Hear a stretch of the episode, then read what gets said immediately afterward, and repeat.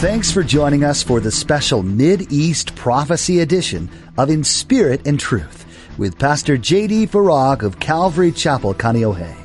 Pastor J.D. shares the Mid East Prophecy update from an Arab perspective as he connects the dots of current events geopolitically with last days prophecies biblically. It is our belief that the next event on God's prophetic clock is the rapture of the Church of Jesus Christ.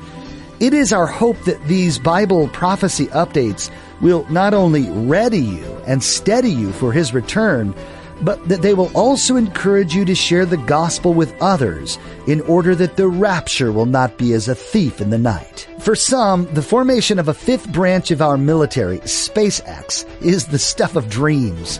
What little boy hasn't dreamed of being an astronaut? Today, Pastor JD may burst your bubble as he describes just why this fifth branch of the military may have been formed. Now, don't forget to stay with us after today's prophecy update to learn how you can become a Facebook friend or watch the weekly prophecy update on YouTube. Now, here's Pastor JD with today's prophecy update as shared on December 13th, 2020.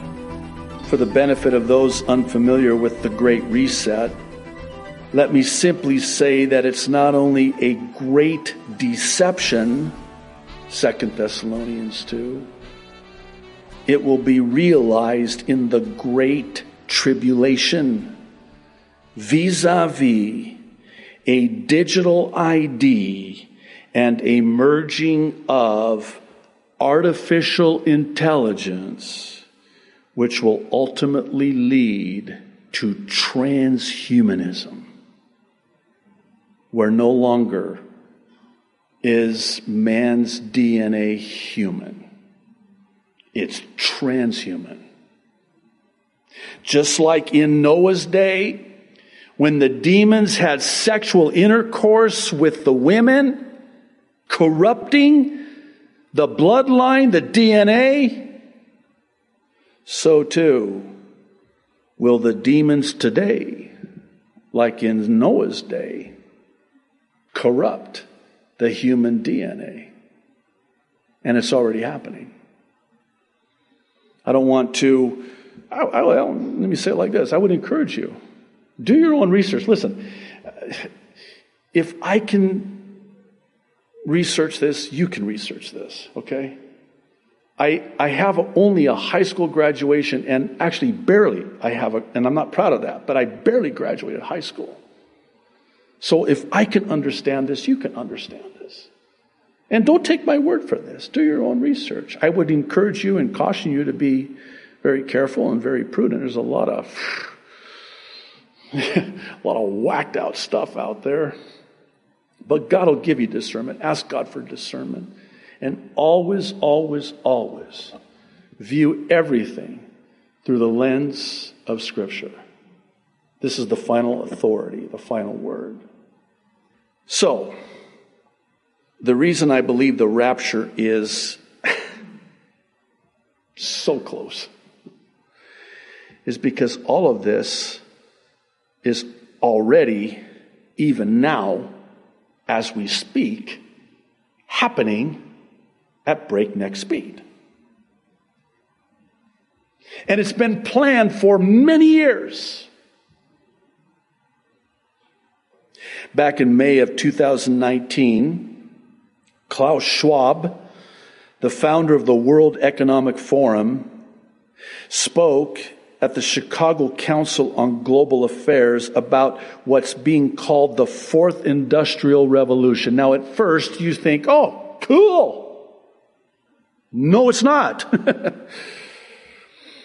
Listen to this quote from this conference in which Schwab explains what, in fact, the fourth industrial revolution actually is. I'm quoting. What the fourth industrial revolution will lead to is a fusion of our physical, our digital, and our biological identities. What is our biological identity? DNA. DNA. Wait a minute, Pastor. Let me. I think I'm getting it, but can you explain this? Okay, I'll try to I'll try to explain it this way, as simply as I can. Satan in the tribulation will succeed in corrupting human DNA. And it will be done by way of demonic intelligence and a corrupting of the DNA biologically. And it's already happening. It's happening now. And that's why I believe the rapture can happen now. Is because if this is already happening now, and the rapture has to happen first, and it does, then that means the rapture can happen at any time. Yeah. That's my point. Pastor, couldn't you have made that point without having to go through? No, I could not. I had to go through all of that to make my point. That's the bottom line. As I mentioned at the beginning, it's not just that all of this is happening now, it's the swiftness with which everything is happening now. I think it would stand a reason that it's now just a matter of time before we go up and sudden destruction goes down. Let me say that again a different way. Simultaneously, as swiftly as everything is beginning to come to pass now, is an indicator, it would stand to reason that it would indicate that when sudden destruction comes down, we go up. 1 Thessalonians 5 3. You know this well.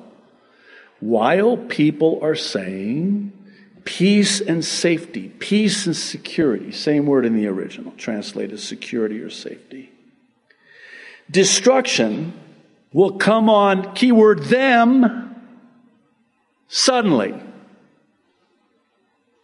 That's the thing about sudden destruction. It's sudden. I know that's deeply profound, but that's what's going to happen. It's going to happen suddenly. And Paul likens it to, as the Savior did before him, labor pains on a pregnant woman and they, again, keyword, will not escape. The implication? we will. So you got this sudden destruction coming down, and they will not escape, but we will escape. In what I like to call the great escape the rapture of the church. We, not they, Paul delineates all throughout the epistle, really, and his first and second epistle, actually, to the Thessalonians. He delineates between we and they. They will not escape. We who are alive and remain will be caught up. Rapturus in the Latin Vulgate, harpazo in the Greek. I like rapturous transliterated rapture better. It just sounds faster. Rapture. Harpazo seems slower harpazo, you know, kind of kind of like a bean, you know, garbanzo beans and harpazo beans, and I like rapture a lot better. We will escape. They will not. When sudden destruction comes. When will sudden destruction come? While they're saying two words peace and safety. Interesting, safety. Health Kind of changes the complexion of it a little bit, doesn't it? Can I give you some homework? Why not? Isaiah 24. I would really encourage you to spend some time in the entirety of Isaiah chapter 24. I actually wanted to spend a little bit more time in it and on it, but I'll just, in the interest of time, read verse 1. This is what's next. This is what's coming to this world. And on those who will not escape. See, the Lord is going to lay waste the earth and devastate it. He will ruin its face and scatter its inhabitants. It's coming. It's coming. Second Peter chapter 3. I want to read verses 3 through 9. The Apostle Peter, by the Holy Spirit, is writing, and I think it's just so apropos for us today. He says, above all, you must understand that in the last days, scoffers will come, scoffing and following their own evil desires. They will say, Where is this coming he promised? Ever since our ancestors died, everything goes on as it has since the beginning of creation. But, and this is interesting, they deliberately forget that long ago, by God's word, the heavens came into being and the earth was formed out of water and by water by these waters also, the world of that time was deluged and destroyed. That's the flood in Noah's day. By the same word, the present heavens and earth are reserved for fire, being kept for the day of judgment and, here's that word again, destruction of the ungodly. But do not forget this one thing, dear friends. With the Lord, a day is like a thousand years, and a thousand years are like a day. The Lord is not slow in keeping his promise as some understand slowness. Instead, he is patient with you. He's not wanting anyone to perish, but everyone to come to repentance. Hmm. That sums it up. It's not God's will that any should perish. God does not take delight in judging or punishing the wicked. God takes delight in people coming to repentance and a saving knowledge of Jesus Christ. I think that's the clarion call for us today. That he who has an ear hear what the Spirit would say to the church. What's the Spirit of God saying to the church of God? Repent. Repent. Judgment is coming. This is no time to be playing around. It's no time to be playing Christianity, playing church. Eternity is at the door. The rapture of the church is at the door. And it can happen at any time. There's nothing that needs to happen before the rapture happens. This, in large measure, is the chief reason that we've been doing these weekly prophecy updates for all of these years, is to sound the alarm, blow the trumpet of warning. And to always end with the good news, the gospel of salvation in Jesus Christ, and a simple childlike explanation of salvation by way of the ABCs of salvation. What is the gospel? The gospel is good news. You're free to go because Jesus came and died for you instead of you. He was buried. He rose again on the third day and he's coming back again soon one day. That's the good news. That's the gospel. 1 Corinthians chapter 15. And also 1 Thessalonians, by the way. What are the ABCs? The ABCs are just a simple way to explain the gift of eternal life, the good news of salvation in Jesus Christ?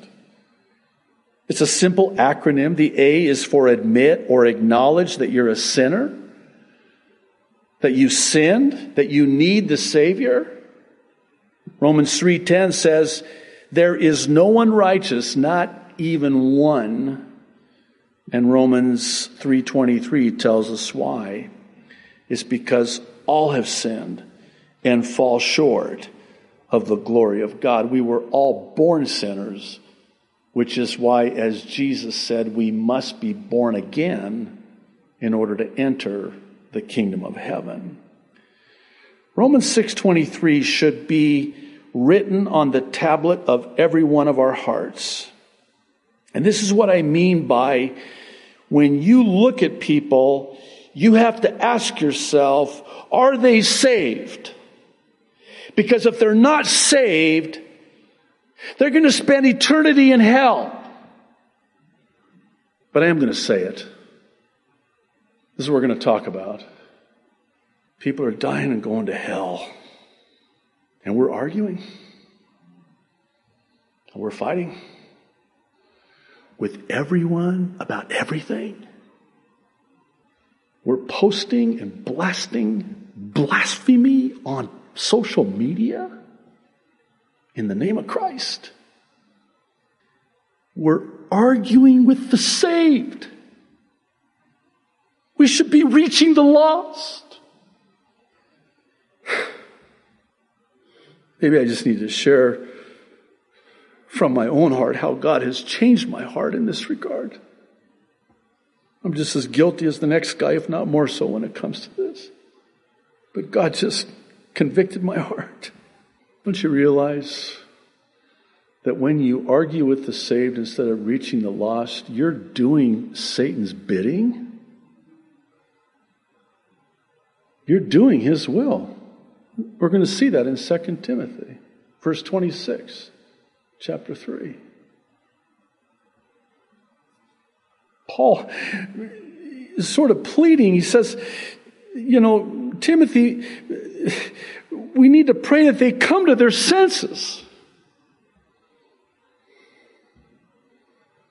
They don't realize they've been taken captive by the devil to do his will. What's the devil's will? To seek, kill, and destroy.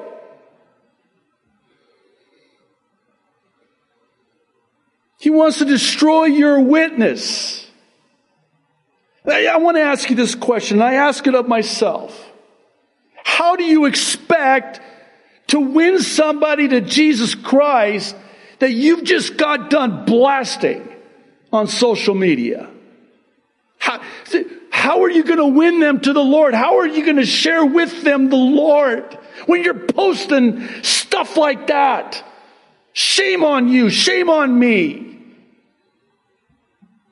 And we're arguing about everything.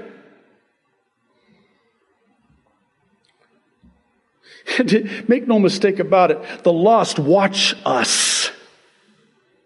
You're like, really? I don't want nothing to do with that Jesus. Romans 6:23 says it all. The wages of sin is death. But the gift of God is eternal life in Christ Jesus our Lord. The saved in Christ go up in the rapture. The lost go into the seven year tribulation. That's the bottom line. That sums it up. The B is for believe in your heart that Jesus Christ is Lord. This is Romans 10, 9 and 10. It says, if you believe in your heart that God raised Jesus from the dead, you will be saved. Not you might, not you could, not you should. No, you will be saved. The jury is no longer out. The verdict is in. It is finished. Not guilty. I'm not guilty? No. How's that possible? Because you're now justified in Christ.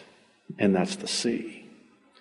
The C is for call upon the name of the Lord. Or as Romans 10, 9 and 10 says, if you confess with your mouth, Jesus is Lord, and believe in your heart that God raised him from the dead, you will be saved. And here's why, and here's how. It is with your heart that you believe and are justified, and it is with your mouth that you confess and are saved. And by the way, here's the thing every tongue is going to confess, every knee is going to bow, every tongue is going to confess. Now, those who confess with their mouths that Jesus Christ is Lord now, you confess unto salvation. If you don't confess unto salvation, the day is coming when your knee will bow and your tongue will confess that Jesus Christ is Lord, but it will be to damnation. You see the difference? And lastly, Romans 10:13 says, All who call upon the name of the Lord will be saved.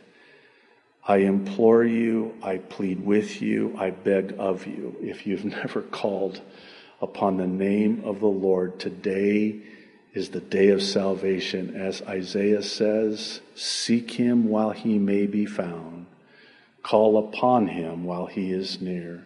Do not put off the most important decision of your life for eternal life. The time is at hand.